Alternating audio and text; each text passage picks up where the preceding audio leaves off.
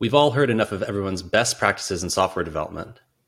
And today we're here with Thea Flowers to hear about her worst practice. So, Thea, please tell us more about yourself and what kind of software you write.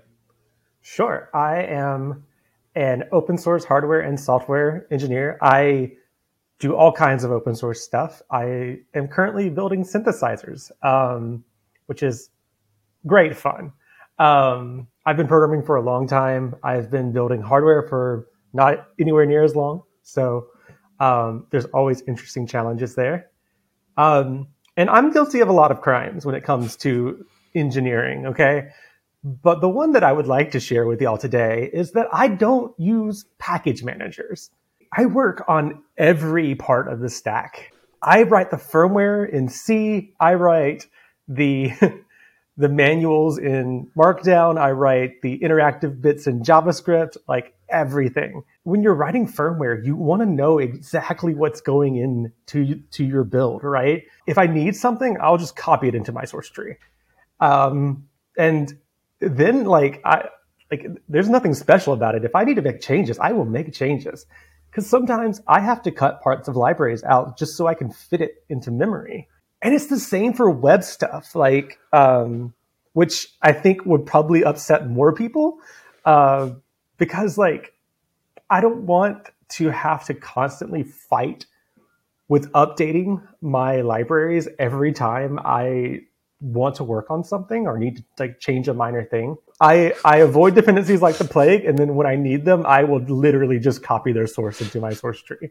What should you be doing instead? Like, you know, this is what is what is the actual you know what people tell you to do that's the right way to deal with dependencies and, and package managers and all that stuff? Like you know if you were to change your ways and and you know what, what what what would that other way be?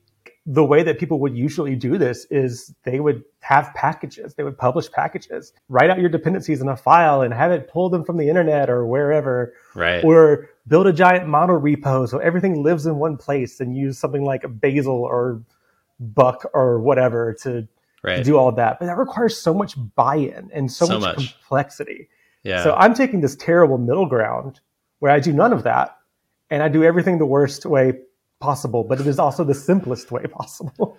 That's great. So then do you check in, like, do you have like, you know, there's tools like Git submodules or Git subtree, if, you know, people talk about, do you even put source code control on these dependencies or it's just like files on disk? Like, how it's does that file, work? It's files. I mean, they're in the Git repository for okay. the, the project they live in, but they're not submodules. They're not anything like that. Because like I said, I often have to go in and change so much about libraries.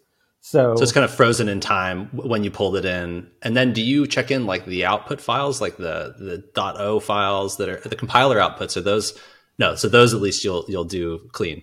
Yeah. And what's, what's great about that is that I would do that, but, um, instead what I do is I have a copy of the compiler, um, that we use to compile things. So I know I'm using the same compiler every time. Oh, wow. Um, yeah. Is, so is the helps. compiler in there too as a dependency? Yeah, the compiler's in there too. Oh, so it's all in there. Everything, yeah. the whole, the whole, the whole stack is in the is in the full is in the directory. As much as I can possibly shove it in wow. there. Yes. That's amazing. Has this ever come back to haunt you or somehow hurt you know hurt your productivity? You know, do you have any regrets related? Do I have any regrets? First of all, I have no regrets. um, but secondly, I mean, like there is some challenge when I have common code between projects, like um, you know, anybody who writes C is going to have sort of a, a, common set of libraries. Yeah. And the thing is, is like as I do projects, that gets a little bit out of sync between the two projects.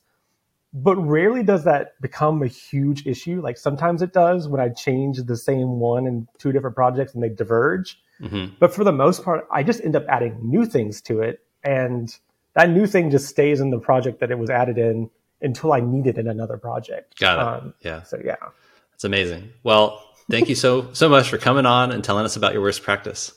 Anytime.